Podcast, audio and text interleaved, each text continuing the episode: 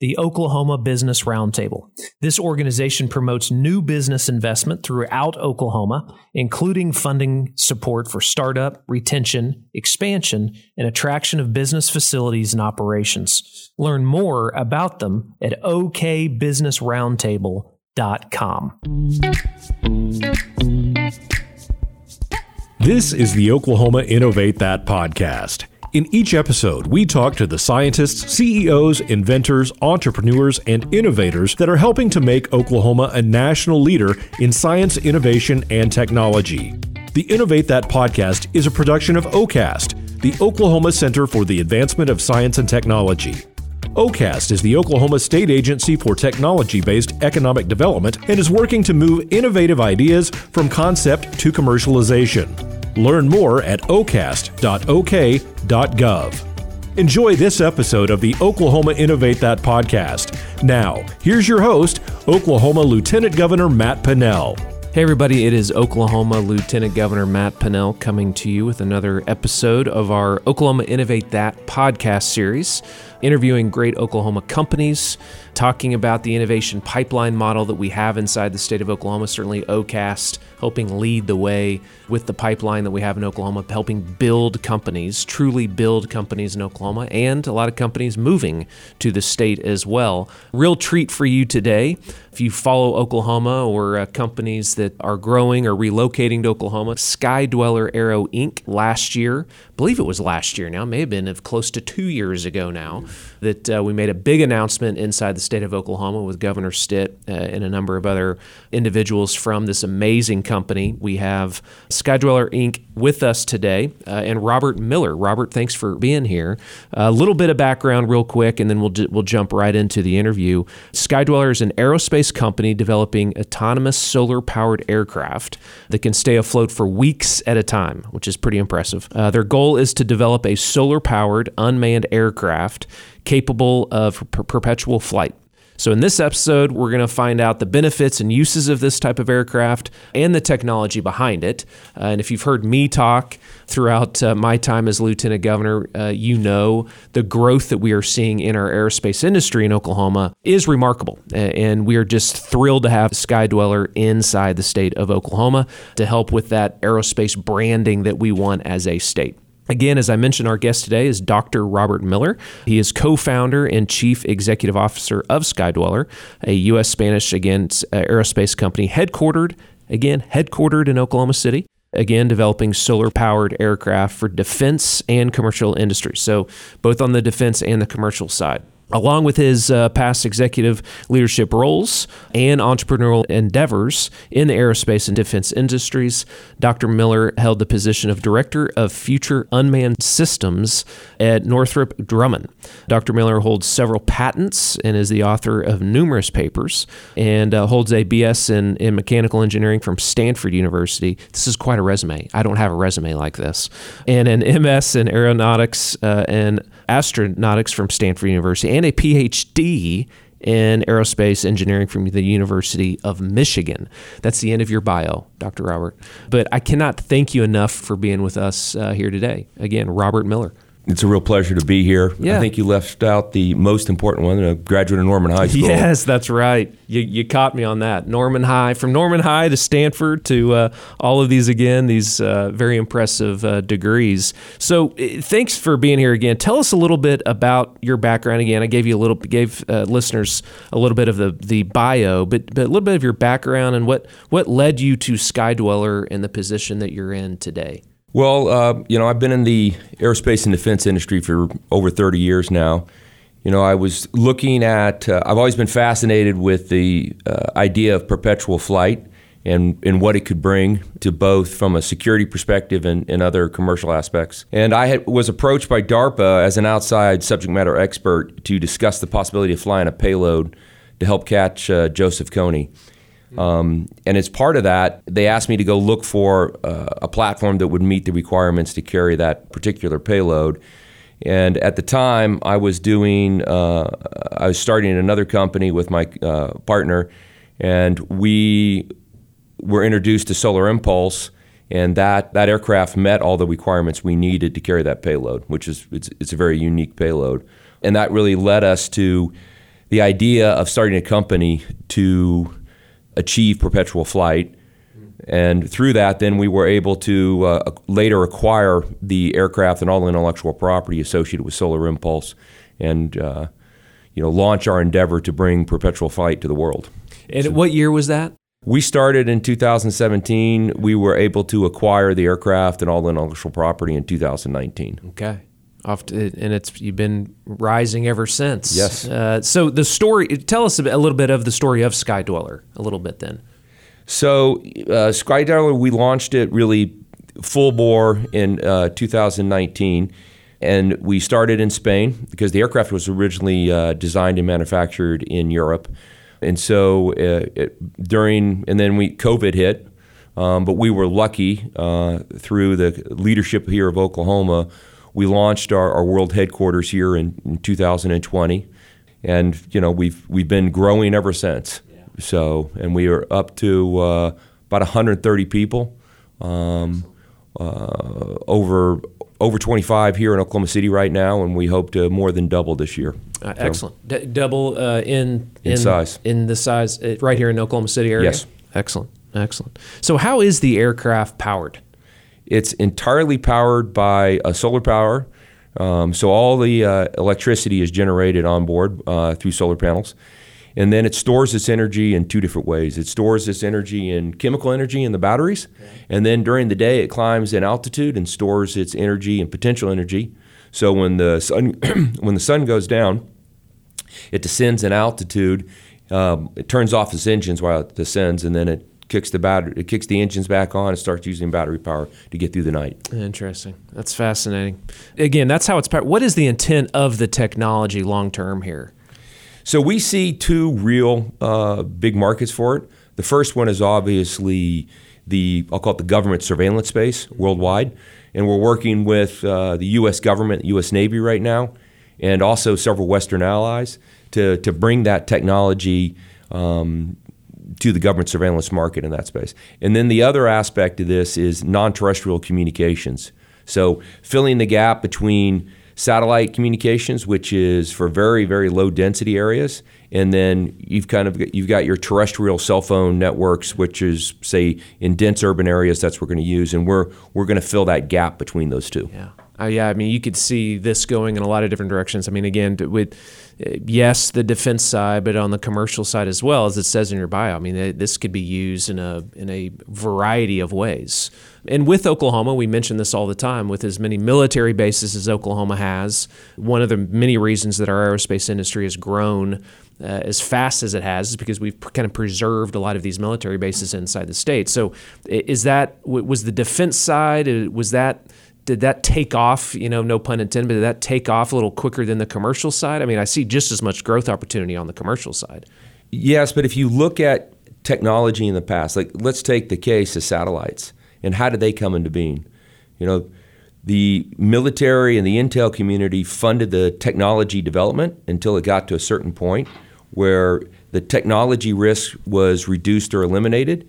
And once you got to that point, then the commercial aspects where it's business risk right. can take over and you launch the commercial side, which ends up being probably an order of magnitude bigger than the military side. But the military are early adopters of technology and they take more risk, more technology risk than commercial customers. And is mass production kind of the goal here, or again, is it more more specialized? No, it's mass production. I mean, yeah. the the military would be lower quantities, okay, and that would be more specialized but the commercial one is is an order of magnitude larger. Yeah, uh, and the, you're talking thousands of planes that, in, in, that case. And that's the goal. Uh, how does weather uh, or, or, changes in the duration of yeah, the sunlight affect the, the ability to rain, remain in flight? You mentioned a little bit of that, but does weather affect so, it much? You know, we are targeted right now uh, plus or minus 25, 30 degrees latitude around the world um, for 365 days of operation, and that's just you know there's not a lot of sunlight in Denmark in the winter. Yeah. So you got to be where the sunlight is, um, and you need a certain amount. And you know, plus or minus 30 degrees latitude just happens to be a good bound, and that's also where big use case for government surveillance, and yeah. also the the gaps that we talk about in communication systems. That's a, a big area too, where you know people are are not. I wouldn't say not connected. It's more of a usage gap. Okay, so they've got like maybe 2G or 3G, but they don't have 4G, and so bringing in that connectivity through non-terrestrial means is going to really benefit all those people quite okay. a bit. Okay. Uh, any other energy sources beside the sun? I mean, we're talking about the sun a lot, but any other energy sources here that, that can power the craft? Yeah, we are we are in the process of looking at and integrating uh, a hydrogen fuel cell. Yeah. I know hydrogen is a is a big uh, technology thrust here in Oklahoma, yeah. and we're benefiting from that. Good. Uh, some of our uh, some of our real high tech suppliers are here in Oklahoma. Uh, we we buy our tanks from Infinite Composites, which is you know one of the leading I would say, composite tank suppliers uh, in the United States uh, from a technology perspective.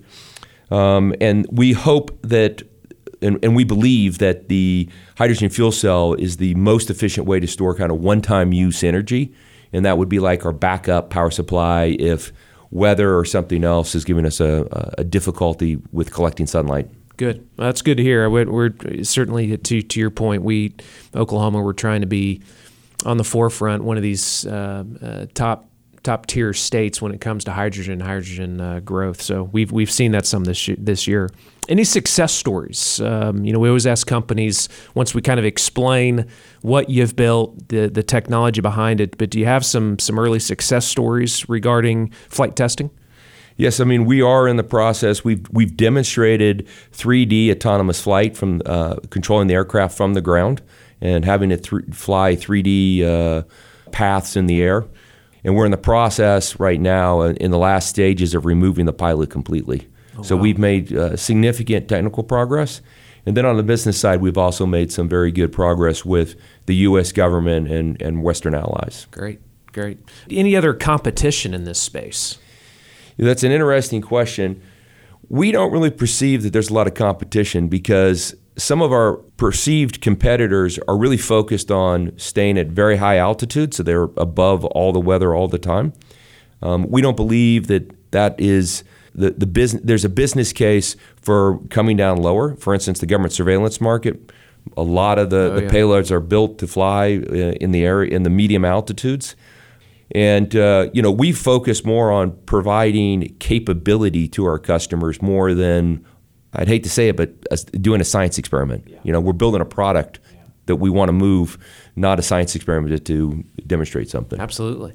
So you mentioned part of the company is based in Spain. So mm-hmm. that's still the case. We're yes. headquarters in Oklahoma City, but but part of it is still in Spain. You know, are there any challenges with a kind of a, a multinational company like that? Yeah, there's always challenges. I, I would have to say I've had to become a little bit more culturally aware. Mm-hmm. Um, but uh, you know, through you know that diversity uh, and bringing kind of the the best of the best in, in, in Europe and in the U.S. We think we're really you know achieving something that we're trying to do something that nobody's ever done before, and some of the biggest companies in the world have failed. And so it's it's really a mission focused uh, team and we're really lucky to benefit from a whole wide uh, range of, of, viewpoints. Yeah, well, and, and that's what we want. I mean, and to have a company based headquarters in Oklahoma City, but again, part of the company in Spain or any other country. I mean, I think that's good for good good for Oklahoma, but it, it shows that the world is flat uh, when it when it comes to business uh, for sure. Uh, so, from a timeline perspective here, can you talk about the advances? Uh, it's fascinating to me the, this autonomous industry from five years ago to today to where we are now. Where do you think we're going to be five years from now? Oh, that's hard to predict the future. Yeah. yeah. But uh, I think you're going to see more and more autonomous systems out there, supervised by, by humans, I would say. But you know, a lot of the technology exists. I mean, we've been flying unmanned aircraft for uh, since before Vietnam. They were flying unmanned aircraft. The military was. Okay. Now you're starting to see that technology uh, permeate the uh, uh the commercial airspace in a, in a lot more uh, aspects. Okay, the flying taxis, you know, aircraft for cargo delivery, things like that. So, you know, we're going to leverage that. And I think one of the things that you're going to see is not just the, the single aircraft autonomy, but you're going to see, you know, when we try to do the non terrestrial communications, we're going to have lots of aircraft flying over, say, in Telefonica's case, which we have a, a memorandum of a partnership with, you know, they want us to cover uh, the equivalent of about you know 100 150 planes flying over that area at one uh, over, and that's to cover villages that are not connected. And so to manage 100 150 planes in a, in a country that are just they're flying they go up and down during the day. So they're just circle up circle down but you got them 150 different areas. You've got to you've really got to have an autonomous system or some kind of decision aiding to equip the person to manage that. Yeah yeah, I, I could see that's that's the growth that you'll see over the next five years for sure. Uh, what what about challenges that you face? I mean, you know, we're talking about you know looking into the future, but there, there's always challenges facing any technology bringing it to market. Performance, Yeah. performance of the aircraft. Okay. I mean, if you think back about the kind of the Oklahoma innovation, like Wiley Post, you know, when he first flew around the world, it was he was right on the edge, right? You know, they were pushing things to the edge, and and in this case, this aircraft is pushing things to the edge. And you get to one edge, and then people want a little bit more performance, and so you got to push it a little bit further. And that technology is you, you've got to make the aircraft lighter. You've got to make better batteries. You got to make better solar cells. You know, you got to integrate them better. So there's those are the real technology. Uh, I would say challenges that we face. We you know we want better batteries. We want lighter aircraft. We want uh, better solar cells. And you know we're working with we're working with OU and OSU and TU Good. here to uh, you know push the state of the art in, in all those areas. Excellent. Yeah, we love to hear that too. Again, the the uh, partnership with our higher education facilities when it comes to world class research. So, do you manufacture the the solar panel piece of the of the product? Yes, right now we're currently looking at manufacturing our own solar panels. And what we're doing right now with uh, the Oklahoma Photovoltaic Institute, which is spread across OU, OSU, and TU, but we're, we're primarily uh, collaborating with TU right now, uh, Dr. Hari up there. And what we're going to do is we're going to look at buying existing solar cells, and then there's several kind of compounds you can put on top that improve the efficiency of those. And it's developing that technology that improves those uh, solar cells efficiencies, and then we will manufacture that at Wow. that point in time. Wow. And- or and or we'll have the technology such that we may outsource the manufacturing, but at least we will own that technology developed here in Oklahoma. Yeah, and and again on at, at the on the campus of Tulsa University, Yes. some of this technology happening. Oh, that's that's awesome. That's great to hear. Uh, so you're going to utilize Ardmore America, uh, the front door to Dallas, as I call Ardmore. The growth there over the next 10 years is going to be very impressive. You're utilizing Ardmore for manufacturing operations. Can you talk a little bit about how that deal came together and how you chose Ardmore to host this facility? Well, you know, we did a wind study of Oklahoma. Yep.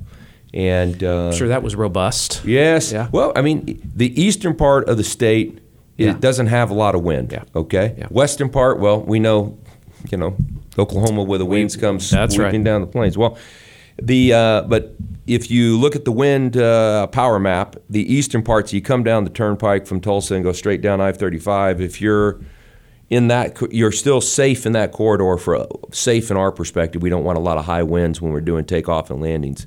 Okay, and that's in Ardmore. We looked at Ardmore. We looked at a couple places over in the eastern Oklahoma, but Ardmore won out for its its infrastructure, its uh, location. It's very close to Dallas. Um, I mean, you can land at Dallas Fort Worth, and I can, you know, be in Ardmore in less than an hour and a half. so right. it's it's a great location in that respect. Yeah, you know you're you're uh, less than a couple hours from 14 million people. Yes. uh, as well from a workforce perspective. So again, that that's why those as as North Texas grows into Oklahoma in a lot of ways, um, we we're very big and bold on the growth potential in Ardmore and Durant's of the world.